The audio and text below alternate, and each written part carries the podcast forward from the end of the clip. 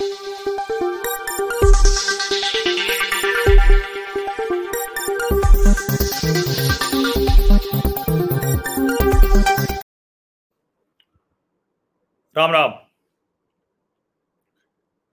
भारत और चीन के बीच क्या चल रहा है? और चीन दबाव में है या भारत दबाव में है? अब ज़ाहिर है, भारत में जिस तरह की राजनीति हो रही है, जिस तरह की स्थितियाँ हैं हम एक जीता जागता लोकतंत्र हैं। हमारे यहाँ अभिव्यक्ति की स्वतंत्रता है। हमारे यहाँ विपक्षी पार्टी का मतलब ही यही होता है कि वो किसी भी मुद्दे पर सरकार के विरुद्ध कोई भी अनर्गल प्रलाप कर सकता है। और उसे अभिव्यक्ति की स्वतंत्रता, राजनीतिक तौर पर जो विपक्ष है उसकी भूमिका, उससे जोड़कर देखा जा सकता है। चीन में पूरी तरह से तानाशाही है। वहाँ इस बात पर कोई सवाल नहीं खड़ा होगा कि सीमा पर भारत के साथ जो विवाद किया, उसमें कितने चीनी सैनिक मारे गए, कितना नुकसान चीन का हुआ, और अभी भी भारत कैसे चीन को लगातार पीछे धकेल रहा है। इसकी चर्चा भी वहाँ नहीं होगी। और जो चाइनीज़ कम्युनिस्ट पार्टी में चर्चा भी होगी तो वो हॉल के अंदर होगी, उसकी कोई मीडिया रिपोर्टिंग, मीडिया कवरेज, या कोई पत्रकार बाइट तो ले नहीं लेगा। किसी टीवी चैनल पर वहाँ डिबेट हो नहीं सकती। वहाँ कोई विपक्ष के नेता जैसी चीज़ें ही नहीं है। वन पार्टी डेमोक्रेसी उसको कहते हैं, जो विशुद्ध रूप से डिक्टेटरशिप है। वहाँ कोई राहुल गांधी नहीं होगा, जो खड़ा होकर कहेगा कि हमारी सेनाएँ अरुणाचल में पिट रही हैं। नहीं कहेगा, वो पिट रहे होंगे, उनका नुकसान हो रहा, फिर भी नहीं कहेंगे। अब जब इस तरह की स्थितियाँ दिखती है तो उसमें तो बहुत साफ़ दिखता है कि दबाव में तो भारत ही है, भारत की सरकार है। लेकिन कमाल की बात यह है कि इस बार गलवान युद्ध के बाद, और मैं युद्ध शब्द इस्तेमाल कर रहा हूँ, गलवान युद्ध के बाद जिस तरह से भारत ने आक्रामक रुख अपनाया है, दबाव में चीन आ गया है। चीनी राष्ट्रपति शी जिनपिंग के लिए भारत के साथ सीमा विवाद उबला आलू बन गया है।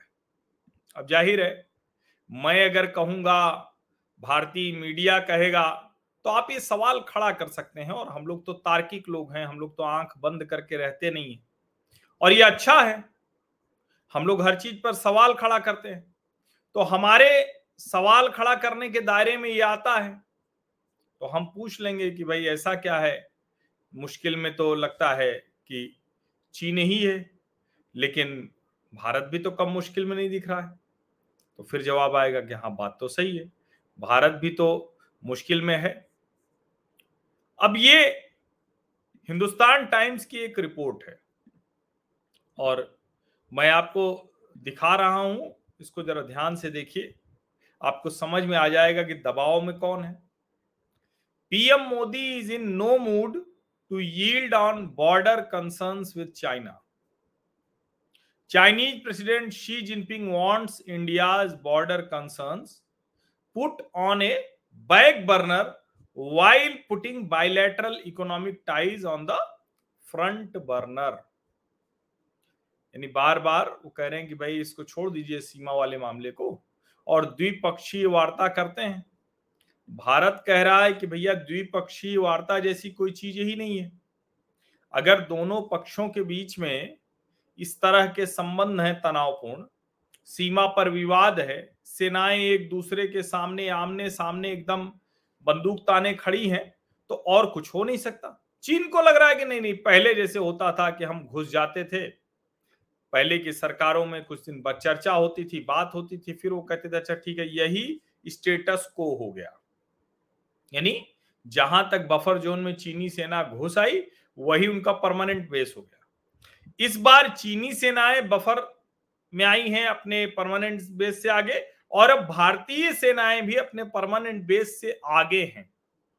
इसीलिए आप देख रहे होंगे कि जो कोर कमांडर स्तर की वार्ता होती है, उसमें यह बात होती है कि दोनों देशों की सेनाएँ अपने अपने जो परमानेंट बेस है, यानी स्थायी जो उनका स्थायी जो चौकी है, जो ठिकाना है, वहाँ लौटेंगी। तो ऐसा नहीं है कि सिर्फ़ चीन ही अपने परमानेंट बेस से आगे आया है। लेकिन भारत इसके लिए तैयार है कि हम पीछे जाएँगे।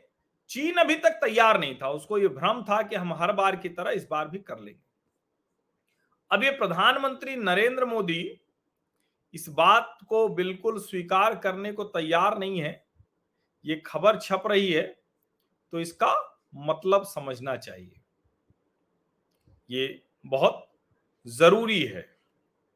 अच्छा कमाल की बात यह है कि बार बार चीन की तरफ़ से ये बताने की कोशिश हो रही है कि जो कुछ भी हो रहा है, ये भारत चाहता था।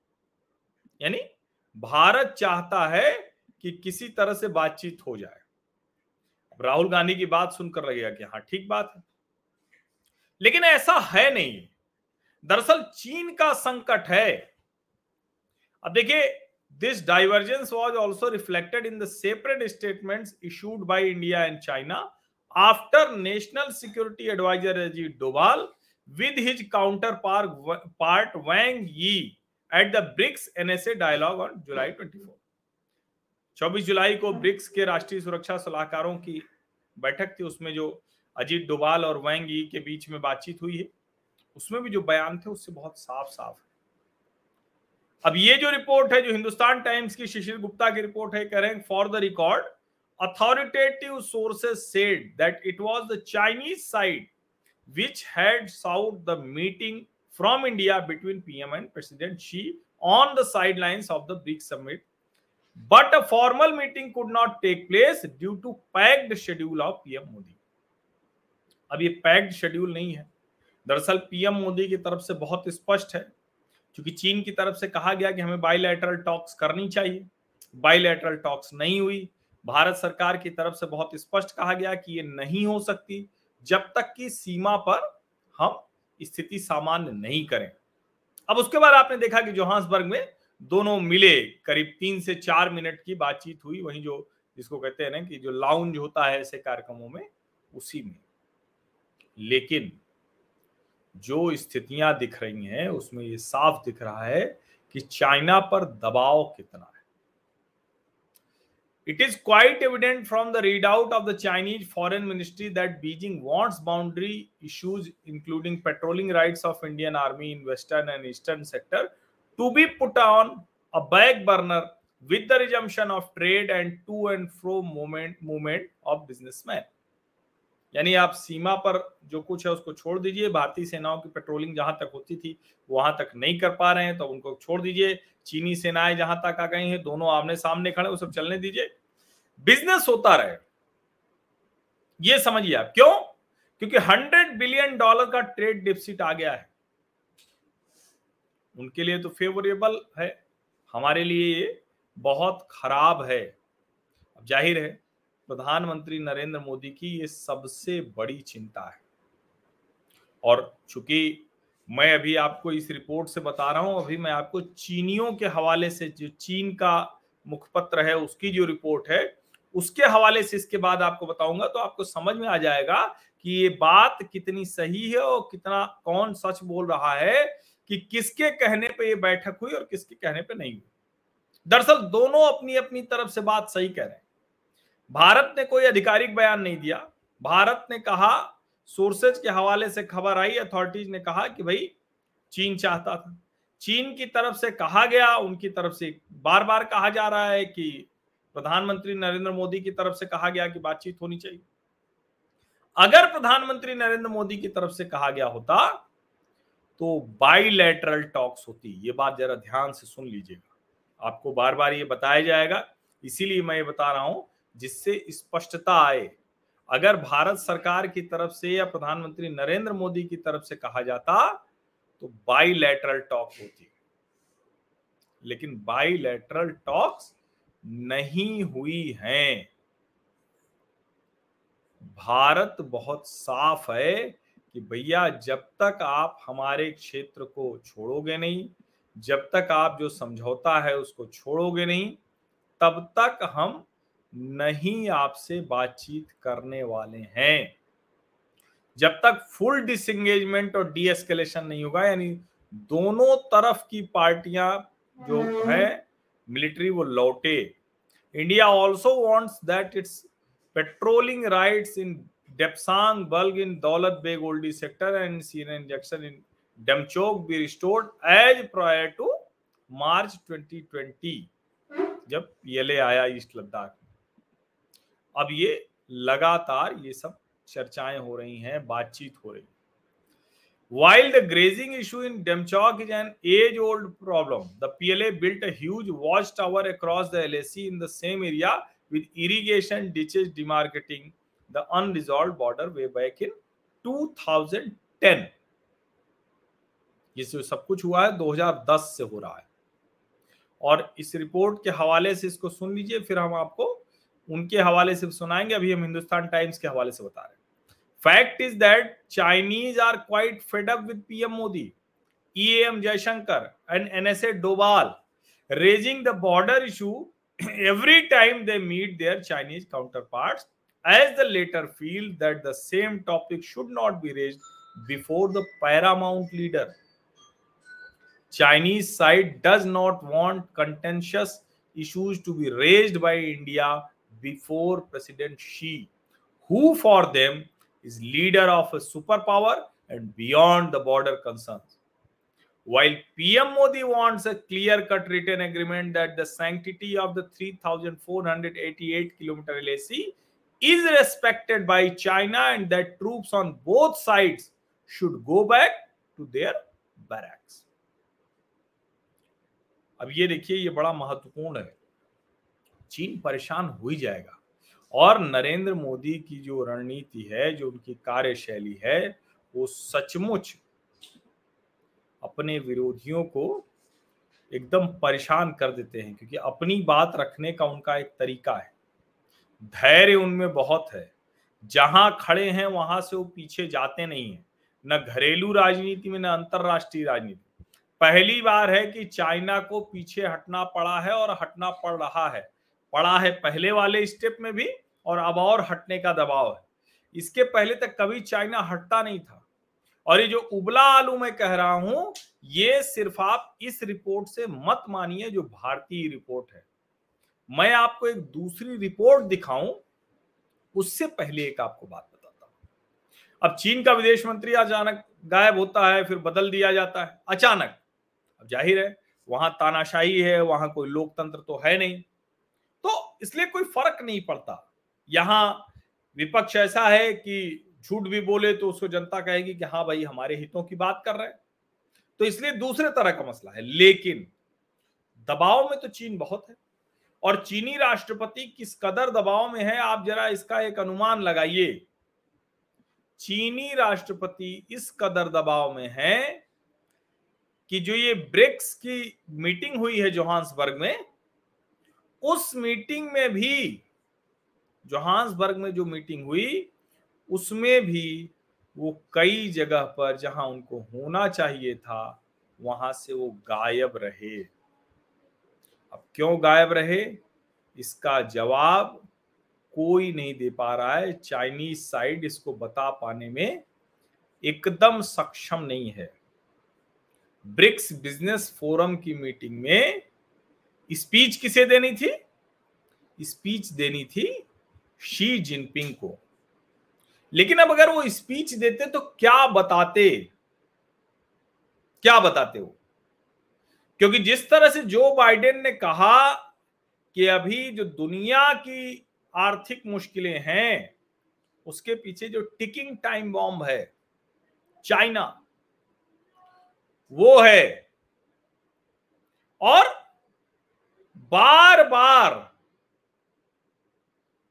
चीन को अमेरिका कह रहा है कि ये दुनिया के लिए बड़ी समस्या अमेरिका के लिए तो रिस्क फैक्टर है ही, दुनिया के लिए बड़ी समस्या अब चीन क्या करेगा वो बताने की स्थिति में नहीं उसकी इकोनॉमी का कुछ अता पता नहीं है। इसीलिए जब बिज़नेस फोरम की, ब्रिक्स बिज़नेस फोरम की मीटिंग थी, बीते मंगलवार तो इंतज़ार करते रह गए। जो साउथ अफ्रीका के प्रेसिडेंट हैं, सिरिल रामाफोसा, और कौन आया डेलीगेट्स का वेलकम करने के लिए? कॉमर्स मिनिस्टर वैंग वेंटाओ उन्होंने कुछ नहीं बताया, क्यों नहीं आ पाए, क्या दिक्कत हो गई, तबीयत नहीं ठीक है, सुबह उठ नहीं पाए, क्या हो गया? कमाल की बात यह है कि इसके तुरंत बाद शी जिनपिंग दक्षिण अफ्रीका, ब्राज़ील, भारत और रशिया के फॉरेन मिनिस्टर चूँकि उनके पुतिन तो आए नहीं थे, अंतरराष्ट्रीय अदालत में उनके खिलाफ वारंट है। तो उनके साथ उन्होंने बाकायदा बातचीत की, भोजन किया। इतने दबाव में है शी जिनपिंग। आमतौर पर चाइना जिस बैठक में होता है, जिस मीटिंग में होता है, उसका एक तरह से कहें कि वो ड्राइवर होता है। वो ड्राइवर हो नहीं पाया। रशिया ड्राइवर होता। रशिया के प्रेसिडेंट ही नहीं आए। तो ब्रिक्स एक तरह से लीड किया भारतवर्ष। प्रधानमंत्री नरेंद्र मोदी ने। और इसीलिए जो 40 देशों ने एक निवेदन दिया था एप्लीकेशन दिया था कि हमें ब्रिक्स का हिस्सा बनना है। सिर्फ़ छह नए सदस्य बने। अब ज़ाहिर है, छह नए सदस्य, वो बने हैं। भारत को इसका ध्यान रखना पड़ेगा। भारत, ब्राज़ील और दक्षिण अफ्रीका को कि कहीं भी गलती से चाइना, रशिया इसको जी सेवन के खिलाफ एक हथियार के तौर पर न करें। अब प्रधानमंत्री नरेंद्र मोदी, राहुल गांधी इतना कुछ कर रहे हैं, डोकलाम से लेकर आज तक वो भारत पर ही दबाव बनाए रखते हैं। वो हमारी सेनाओं के खिलाफ उठ पटांग बोलते रहते हैं। बावजूद इसके, नरेंद्र मोदी बहुत धैर्य के साथ चीन को एकदम, जिसको करेंगे वो चिड़ पैदा हो रही लेकिन अब करेंगे क्या? साउथ चाइना सी की मुश्किल अपनी अलग है। क्वाड देशों का दबाव अलग है। भारत अमेरिका के बीच के जो रिश्ते हैं वो अलग है। और अमेरिकी कंपनियाँ जिस तरह से फेज्ड मैनर में चाइना से निकलने की योजना बना रही वो अलग है। और इस सब के अलग चीन के भीतर एक विद्रोह की स्थिति बन रही है। चीन के राष्ट्रपति शी जिनपिंग के खिलाफ वहाँ की कम्युनिस्ट पार्टी में भी विद्रोह की स्थिति बन रही है। बहुत खराब हालात हैं। क्योंकि वहाँ ट्रांसपेरेंसी नहीं है, वहाँ पारदर्शिता नहीं है, वहाँ की कुछ चीज़ें पता नहीं चल सकती।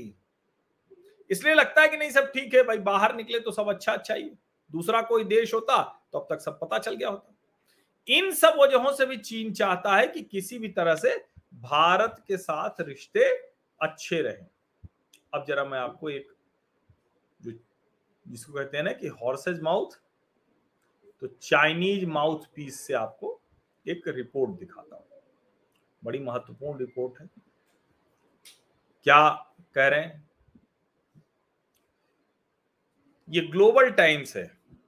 कह रहा है, China, India should maintain peace, tranquility in border area before border issues resolve. Chinese FM. चीन के विदेश मंत्री कह रहे हैं, भैया, चीन भारत को शांति, सौहार्द बना के रखना चाहिए जब तक बॉर्डर इशू रिजॉल्व ना हो जाए। अब मैं इस रिपोर्ट पर जाऊँ ये 25 अगस्त की रिपोर्ट है। रिपोर्ट पर जाऊँ, उससे पहले ये चित्र देखिए। बड़ा महत्वपूर्ण है ये चित्र। ये जो है, ये इस चित्र को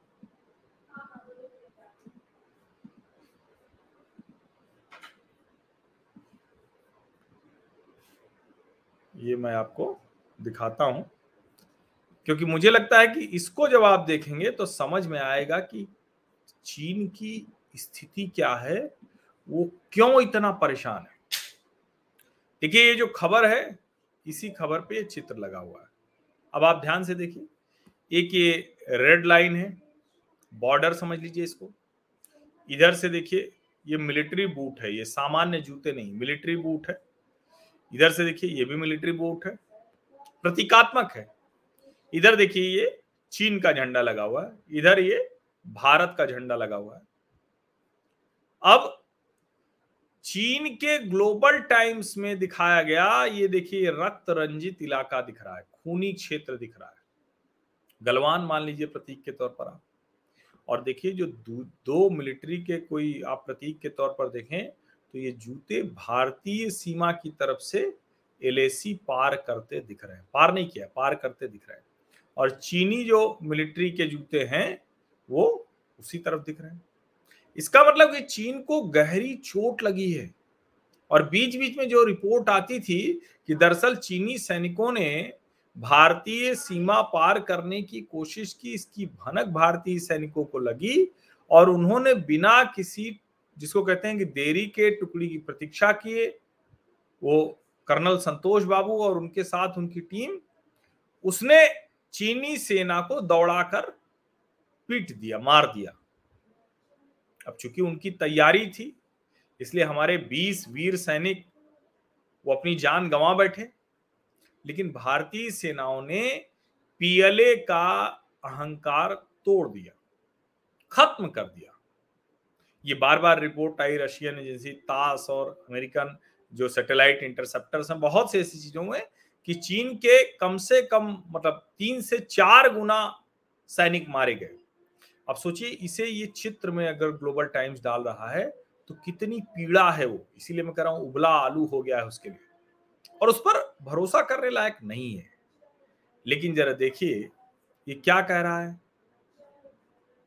A Chinese minister for foreign ministry spokesperson reiterated on Friday that China's position on the boundary issue between China and India is clear and consistent it is left over from history and does not represent the entirety of China India relations While calling on the two countries to consider the overall situation of bilateral relations, properly handle the border issue and jointly maintain peace and tranquility in the border area मतलब उनकी तरफ़ से कहा जा रहा है कि हम बार बार चाह रहे चाइना इंडिया रिलेशन बहुत अच्छा बना रहे। Foreign ministry spokesperson Wang Wenbin के हवाले से भी है कि इन दोनों ने बात की और इसके बाद लिखा है at the latter's request on Wednesday अब इसका मतलब समझिए। दरअसल चीन की तरफ़ से कहा गया बायोलेटरल कर लीजिए, द्विपक्षीय वार्ता कर लीजिए, हम लोग बातचीत करते हैं और भारत की तरफ़ से बहुत स्पष्ट कहा गया कि द्विपक्षीय वार्ता का कोई मतलब ही नहीं। हम आपके साथ क्या बात करेंगे? और मैंने कहानी कुर्सी के इंडिया टीवी शो में मैं रहता हूँ तो उसमें मैंने कहा कि भारत अफोर्ड नहीं कर सकता है चीन से कोई द्विपक्षीय वार्ता। अफोर्ड नहीं कर सकता है। क्योंकि भारत नरेंद्र मोदी की अगुवाई में जरा सा भी कमज़ोर नहीं दिख सकता है। सवाल ही नहीं उठता है। और वो दिखना चाहेगा भी नहीं, दिख भी नहीं रहा है। चीन का असली संकट यहीं खड़ा हो रहा है। चीन को लगता था कि नरेंद्र मोदी इतना लंबा समय हो गया है, अब 2024 के चुनाव में जा रहे हैं। राहुल गांधी लगातार चीन घुसाया चीन घुसाया, वो राग अलाप रहे हैं। तो ऐसे में नरेंद्र मोदी पर यह दबाव होगा कि भाई किसी भी तरह से चीन के साथ बातचीत करो।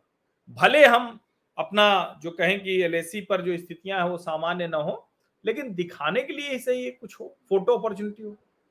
नरेंद्र मोदी ये करने को तैयार नहीं। और ग्लोबल टाइम्स के हवाले से समझिए तो बहुत साफ़ साफ़ दिख रहा है। क्योंकि वो बार बार बायोलेटरल कह रहे थे तो इधर से कहा गया, ठीक है भाई, फिर हम थोड़ी देर की तीन चार मिनट की मुलाकात कर लें दोनों राष्ट्राध्यक्ष। आप सोचिए, जिनपिंग की ये हालत हो गई है कि तीन चार मिनट की मीटिंग के लिए भी उन्होंने हाँ कर दी। तो जो कह रहे हैं कि जो लेटर्स रिक्वेस्ट वो कह रहे हैं तो लेटर्स रिक्वेस्ट इसीलिए है क्योंकि उन्होंने बाइलेटरल कहा था, फिर भारत की तरफ़ से कहा गया कि ठीक है, हम मिल लेंगे, लेकिन कोई द्विपक्षीय वार्ता नहीं हुई, प्रतिनिधिमंडल नहीं मिलेगा। अब ये एनालिस्ट के हवाले से एनालिस्ट सेड अब ये एनालिस्ट कहाँ के हैं, कौन है, समझ लीजिए इसका मतलब ये चीन की सरकार कहलवा रही है। सरकार कहलवा रही है। कह रही है कि the talk between leaders from China and India on the sidelines of BRICS summit has laid a corner stone for stabilising bilateral relations द्विपक्षीय संबंधों को बेहतर करने की दिशा में।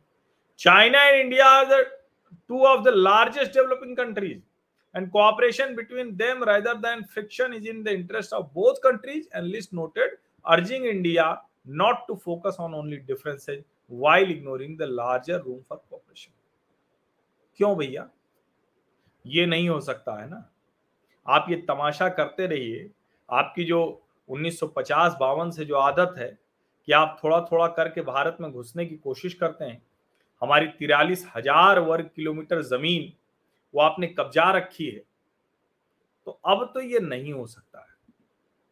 और ये नरेंद्र मोदी इसको लेकर बहुत स्पष्ट है। वो बार बार कह रहे हैं कि जो एल है, उसकी सैंक्टिटी पर बात करनी होगी। रिटर्न एग्रीमेंट की बात वो कर रहे हैं। और ये तो चीन के लिए बड़ी परेशान करने वाली बात है। वहाँ न कोई विपक्ष है, न कोई राहुल गांधी जैसा नेता है, न वहाँ कोई ऐसे पत्रकार हैं। कोई डेमोक्रेसी चीज़ नहीं है। लेकिन फिर भी शी जिनपिंग के लिए नरेंद्र मोदी ने बड़ी चुनौती कर दी। इसीलिए मैं कह रहा हूँ, ये सीमा विवाद है ना, ये उबला आलू बन गया है। और अगर चीन इसको नहीं समझेगा तो उनके लिए मुश्किलें और बढ़ने वाली हैं। अब, नहीं, ब्रिक्स करेंसी नहीं, ब्रिक्स देशों को लेकर तो बहुत कुछ है, लेकिन ब्रिक्स की करेंसी कैसे बनेगी? चीन, रशिया आपस में कारोबार कर लेंगे, उससे थोड़ी ना बहुत कुछ बनेगा। जब तक भारत शामिल नहीं होगा तब तक कोई भी इनिशिएटिव ब्रिक्स का ठीक नहीं होने वाला है। और भारत ये बात ब्राज़ील और दक्षिण अफ्रीका को भी समझा रहा है, नए देशों को भी समझा रहा है। अब इसमें चीन भी कोशिश कर रहा है कि जो नए देश हैं वो उसके पक्ष में आ जाए तो एक दबाव बनाने में कामयाबी मिलेगी उसे। वही चाह रहा है वो, जैसे जी सेवन में अमेरिका ने एक ऐसी स्थिति कर दी कि जी ट्वेंटी में भी वो कोशिश करता, दबाव बनाया और जी सेवन के ज़रिए पूरी दुनिया को कंट्रोल करता है। करता रहा है, करना चाहता भी वही। भारत अब चीन को यह नहीं करने देना चाहता। किसी भी स्थिति में। इसीलिए वो पहले उसने कहा कि अभी हम इतनी तेज़ी में एक्सपेंड नहीं करेंगे।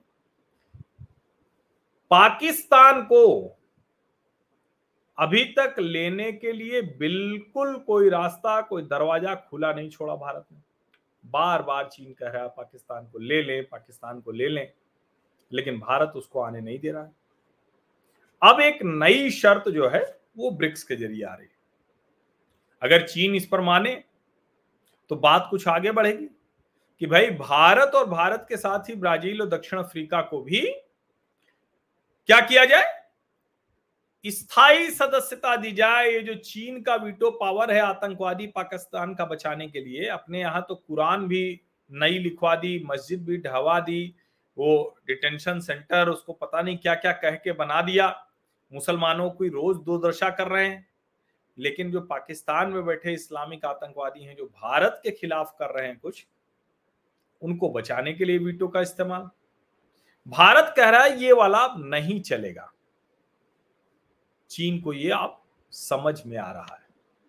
ग्लोबल टाइम्स अगर ये सब लिख रहा है, कह रहा है तो इसका सीधा सा मतलब हुआ कि ये स्थिति उनको झेलनी मुश्किल हो रही है। बार बार वो कह रहे हैं before the border issue is resolve both China and India should jointly pace jointly maintain peace and tranquility in border areas लेकिन भैया ये कैसे हो पाएगा? जब तक आप ये नहीं करोगे, तब तक ये होने वाला नहीं है। जब तक सेनाएँ वापस नहीं जाएँगी दोनों देशों की आमने सामने खड़ी रहेंगी तब तक कुछ और नहीं होने वाला है। दूसरा भारत अब साफ़ साफ़ बोलता है कहता है कि हम आरसीईपी में क्यों नहीं गए? इसीलिए नहीं गए कि भैया चीन को लाभ हो रहा था हम क्यों चीन को लाभ देंगे? बहुत साफ़ साफ़ बोलता है ये भी एक देखिए बड़ा बदलाव है। अभी भी उसके बाद भी डॉक्टर एस जयशंकर अजीत डोभाल ये लगातार बहुत स्पष्टता से हर बात कर रहे हैं। बहुत स्पष्टता से वो बात कर रहे हैं। और ये चीन के लिए असहज होने वाली स्थिति है, असहज करने वाली स्थिति है। अब ये बात बार बार सामने तो आ रही थी, लेकिन इसकी स्पष्टता थोड़ी आवश्यक थी। मुझे बहुत से लोग, आप लोगों ने कहा कि थोड़ा इस विषय पर बात करिए। अच्छा ये विषय ऐसे हैं कि जो कोई इसका तुरंत कोई परिणाम तो आता नहीं। अब चीखते चिल्लाते भारत ने ये कर दिया, चीन ने वो कर दिया, उसको लाल आँख दिखाई, उसका पैर तोड़ दिया, ये सब होता नहीं। डिप्लोमेसी का जो तरीका होता है, वही तरीका भारत की सरकार अपना रही।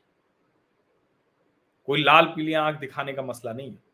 लेकिन हाँ अपने हितों को बचाने के लिए, संजो कर रखने के लिए क्या करना है, वो बहुत स्पष्ट है। चीन को भी पता है। भारत भी तो परमाणु शक्ति संपन्न राष्ट्र है। भारत के पास भी कोई कमज़ोरी तो है नहीं।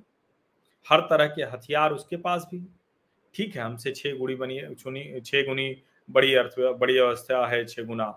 हमारा डिफेंस बजट से तीन गुना ज़्यादा उसका डिफेंस बजट है। लेकिन हमारी सेनाएँ और हम जो इक्विप्ड हैं, वो तैयार हैं। तो बहुत हड़बड़ी नहीं करना है।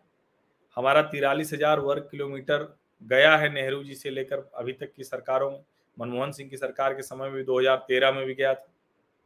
लेकिन यकीन मानिए, अब दबाव बनाने की बारी भारतवर्ष की है, हिंदुस्तान की। आप सभी का बहुत बहुत धन्यवाद। इस तरह की चर्चा में भी जब आप लोग इस तरह से जुड़े रहते हैं तो अच्छा लगता है। तो देखिए प्योर पॉलिटिकल चर्चा में तो जुड़ी जाते हैं लोग। लेकिन इस तरह की चर्चा में भी हज़ारों की संख्या में आप लोग जुड़े रहे लाइव में तो ये बहुत बड़ी बात है। तो आप सब जितने लोग जुड़े हैं, इस सब की ज़िम्मेदारी बनती है कि इस चर्चा को अधिक से अधिक लोगों तक पहुंचाएँ। सब्सक्राइब आपने कर लिया होगा। मेरे ख्याल सब मेरे सामाजिक परिवार के स्थायी सदस्य हैं। नहीं है तो कर लीजिए। सब्सक्राइब कीजिए, नोटिफिकेशन वाली घंटी दबाइए, लाइक का बटन दबाइए और और क्या करना है? लाइक का बटन दबाने के साथ ही एट मीडिया हर्ष वीटी पर इसको साझा कीजिए हर सोशल मीडिया मंच पर और व्हाट्सएप पर भी अवश्य भेजें। बहुत बहुत धन्यवाद।